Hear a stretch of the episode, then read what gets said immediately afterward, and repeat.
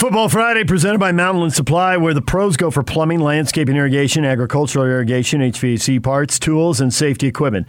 Final location near you at mountainland.com.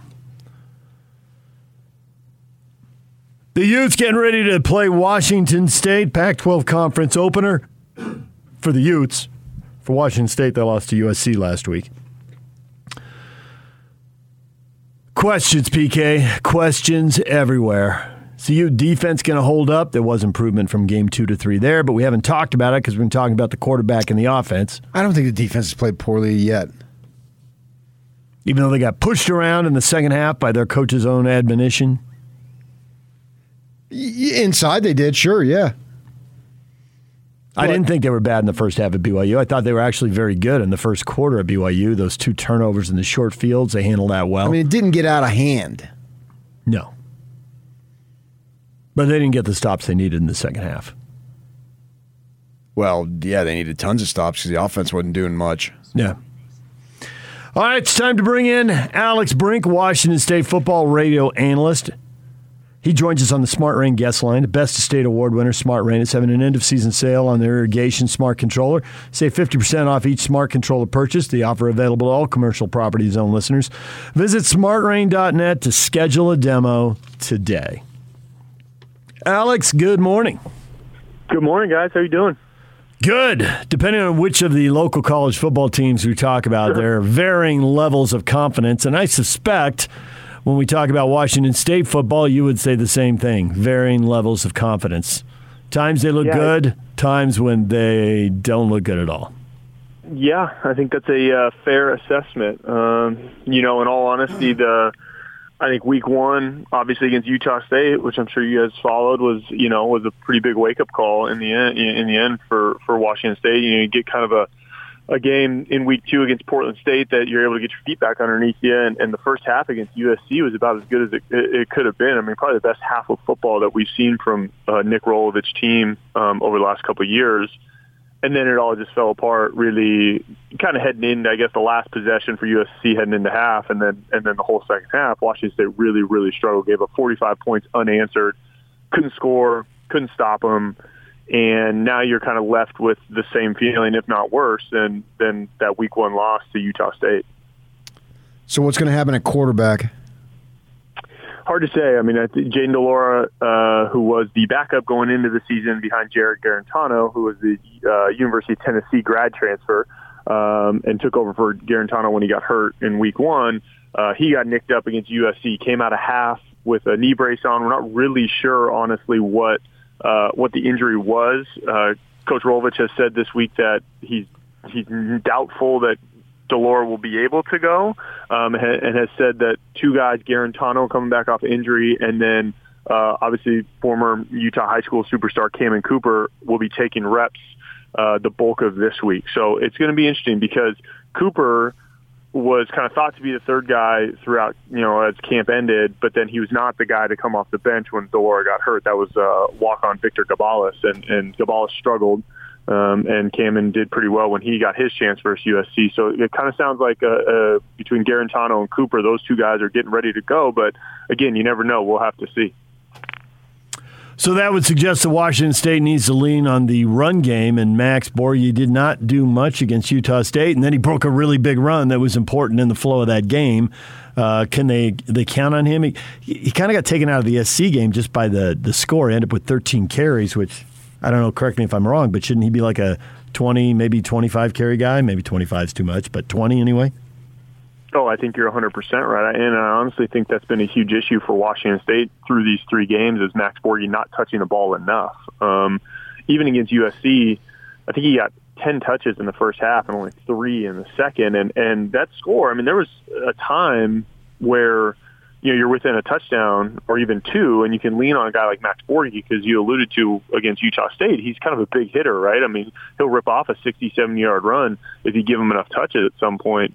I think for Washington State to be successful, they have to lean on Max Borghi and Deon McIntosh. So far through this year, they haven't committed to it, you know. And I think the run and shoot under Nick Rolovich and OC Brian Smith, they want to have balance, but it obviously leans towards being more pass heavy uh, in this scenario, I just don't think you have the horses uh, to be able to throw the football consistently, both quarterback wise and then you know receiver wise. They're pretty thin on the outside also. So you got a guy like Max Borghi, you know he's got to touch the ball, and Deon McIntosh is a close second as far as uh, skill level.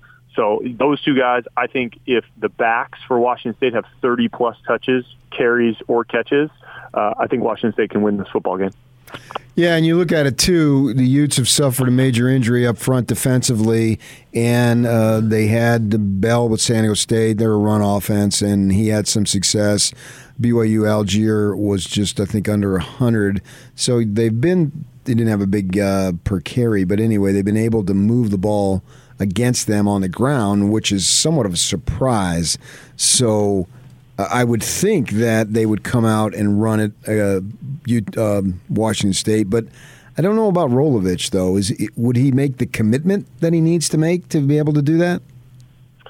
Well, so far, again, through three games this year, you haven't really seen it. Last year, you know, they came out in week one against Oregon State and Deon McIntosh rushed for almost 150 yards. He right. rushed for almost 100 yards against Oregon. They were, you know, they were pretty committed to it against Utah again in 2020 until Utah uh, really blew the doors off in the second half. But so I think it is in his DNA to do it. I just I'm not honestly sure why it hasn't happened this year. And to be fair, you know, Rolo's not necessarily calling the plays. Brian Smith is, but the the I think for them to be successful, as you alluded to, you know, this Utah defense is having its struggles right now, um, and is not nearly the unit we have seen it be in pa- in the past years. And so for Washington State, they have to control the football, and and you know whether the Utah offense has caught its stride under Cam Rising or not, you know, uh, we'll see. But I think Washington State has to have more of a ball control mentality than trying to throw it all over the yard. So USC obviously presents problems, but uh, Utah doesn't have London at wide receiver, so you know there's that. But they do have Kincaid and Kuithe at tight end, and those guys can make plays. Can the Washington State defense match up with those guys and handle tight ends?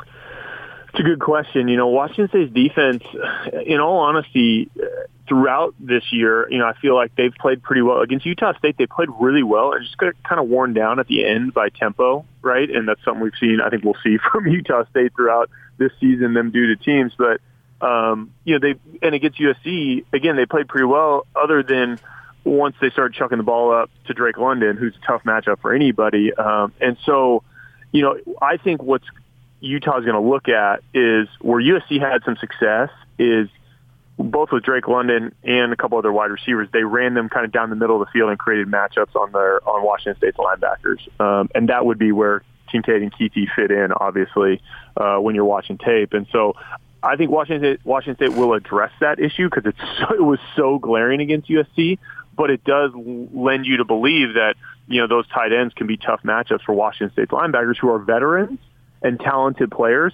but physically they're not in the same category as, as those two tight ends, in my opinion. So I think that's a place for you know Utah to be able to exploit Washington State. But I will say that the safety position and kind of the nickel position for Washington State is a strength. Armani Marsh at the nickel spot is a really smart, savvy player, veteran. Um, uh, Daniel Isom at the safety position is, is same same spot. So if they get those guys involved, I think that'll help but then, of course, once you do that, it opens up opportunities on for guys on the outside potentially, and you know that will be where Utah will have to prove if they have the guys you know to take advantage. I'm interested to see what Utah can do in the run game against the Cougars because you look at SC with Graham Harrell, they're a throw first offense. They bring in Dart off the bench, and he's throwing the ball like crazy, and he's got an old world receiver. We already talked about him with London. So it made sense to do that, but that's not who the Utes are. And they're more, you know, want to run the ball and then use that to set up with the pass and all that stuff. So you didn't get a really good feel defensively uh, on what Washington State would do against a run team. How do you think they would fare against the Utes, who usually want to run the ball? I think Washington State in the front seven will be pretty stout. You know, because USC, although Graham's been a, you know, it, it is a version of the air raid. The the, you know, USC being kind of running back you has forced him to try and run the football. And so he tried. He tried to run the football with, you know, Malepeai and, and some of those guys. I mean, they, they have good backs, and Washington State really shut it down. Um, and so uh, even against Utah State, you know, they got a few chunk plays, but for for the most part, I think the front seven for Washington State is strong against the run. And uh, like you're saying, if you know if Utah's going to commit to that and Washington State can stop it, well, now it, it limits that playbook a little bit for Andy Ludwig. So I, I'm going to be really intrigued. The one thing that I know Coach Ludwig does really well is he's going to scheme some things up that's going to put pressure on Washington State, moving sideline to sideline, and then trying to hit then trying to hit things downhill. Um, so we'll see because against Utah State, wh- who gets people spread out and goes sideline to sideline, Washington State got worn out. So I'll be interested to see if Coach Ludwig, in his own system, tries to do something similar. It doesn't get that much run because, well, quarterback, offensive line, running back, defensive line, you know, the Utes have had issues in different spots. But the Ute special teams, which used to be very good, have not been good. And Kyle has addressed it. Two kickoff returns for touchdowns, a deflected punt. Uh, they've missed extra points and field goals, and we're only three games in. That's a pretty long list. How is Wazoo in the special teams, and can they take advantage of the Utes there? You know they they're good. Uh, Travell Harris, uh, it, the kick returner, is one of the best in the country. I mean, he's been uh, around for years. He's, he's got a great kickoff return average. Has has returned one in his career for a touchdown and gotten close a couple other times. So he'll put pressure for sure on that kick kickoff unit uh, for Utah.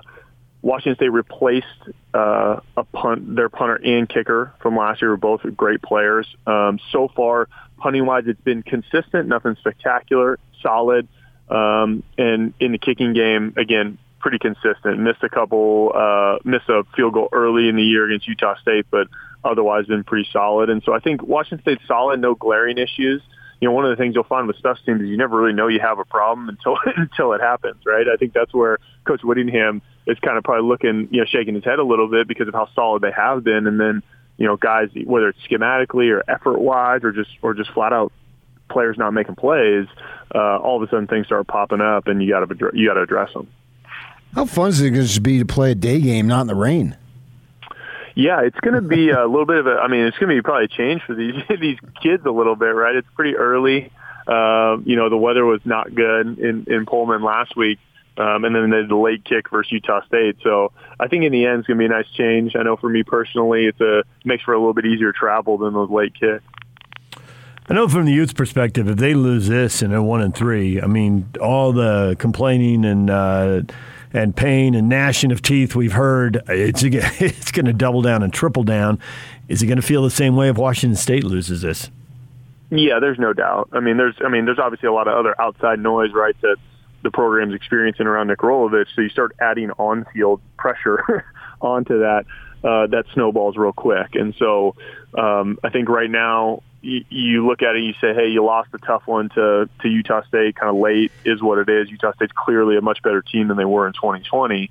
Uh, you beat up on Portland State, who you're supposed to beat up on. You lose to USC, who probably going into the year, most people expected you to lose to USC, um, even though you had a good half of football against them. You know, so beating Utah on the road rights rights some of those wrongs, kind of get you back in in the right spot. Um, but losing to Utah, now all of a sudden those things really start. It start you start wondering kind of how far it slides if you lose to Utah at this point in the season. Well, Alex, we appreciate a few minutes. You enjoy the 80 degree temperatures and the sunshine because sure. who knows when yeah, you'll get those two things again. Absolutely. I appreciate it. Thanks, guys. Alex Brink, Washington State football radio analyst, join us right here on 97.5 at 1280 The Zone. Pretty early in the year for high stakes, PK, but neither team wants any part of one and three. Well, I think every game is high stakes, though. Um, yeah, you're right, but you can go down every single conference game coming up. It's just gigantic. That's the whole nature of conference games, and they so much right now, early in the season. Obviously, every earlier in the season, you want to get off to that good start in conference. You want to get some momentum. Now, it's more of a dire situation for Utah, something they literally haven't been in in many, many years and now they find themselves in this, and it's just one victory can change so much. I think they're going to get it, and the mood in the program Saturday afternoon around four o'clock is just going to be so much so better. much better. Yeah, you just need to walk off the field with a win. It just feels different. They don't play that many games. That's why the games are high stakes. Mm-hmm. And you need that vibe. They need to go into their new locker room and sing. Oh yeah, absolutely. Get all that yeah, energy. Yeah, yeah, yeah. They haven't sung now in a while. And then then we'll hear about the bye week comes at the perfect time, and they got two weeks to get ready for USC, which I'm gonna be sitting here saying what a huge game it is again. To your point of the conference games, they're usually huge games. For one reason or another, you can draw something out of it. Yeah, and they'll be one and zero. They're all they're going to be talking about is one and zero. They're not going to be talking about one and two. How many times about, will Kyle say that? Yeah, yeah, that's what they're going to talk about. They're going to spin it and try to get everybody thinking in that direction and that mindset. And they're going to be one and zero. We're one and zero. We're one and zero. Yeah, absolutely. That's precisely what they're going to say, and they're going to say it repeatedly. And I don't have any problem with them saying it. And then they're going to regroup for a week. And Kyle's going to say, "Well, if you add it up, we started in August, and here we're at the end of uh, September. so it's going to just play all these mind games." Like, whatever. Whenever the the bye's the bye, whenever the bye is, that's when it is. So what? Just make the best of it. Don't don't try to sell me something. It doesn't need to be sold. That's why I hate when people try to sell me something that doesn't need to be sold because if it's right, it speaks for itself. It doesn't need to be sold. DJ and PK, it's 97.5 at 1280 The Zone. Lincoln Kennedy, Raider radio analyst, Pac 12 network analyst. He'll be on the Ute game this week. He's on the Colorado game last week. And of course, he's next to Brent Musburger when Brent is screaming, Jackpot, baby! He'll join us, Lincoln Kennedy, 905. Half an hour away, right here on 97.5 at 1280 The Zone.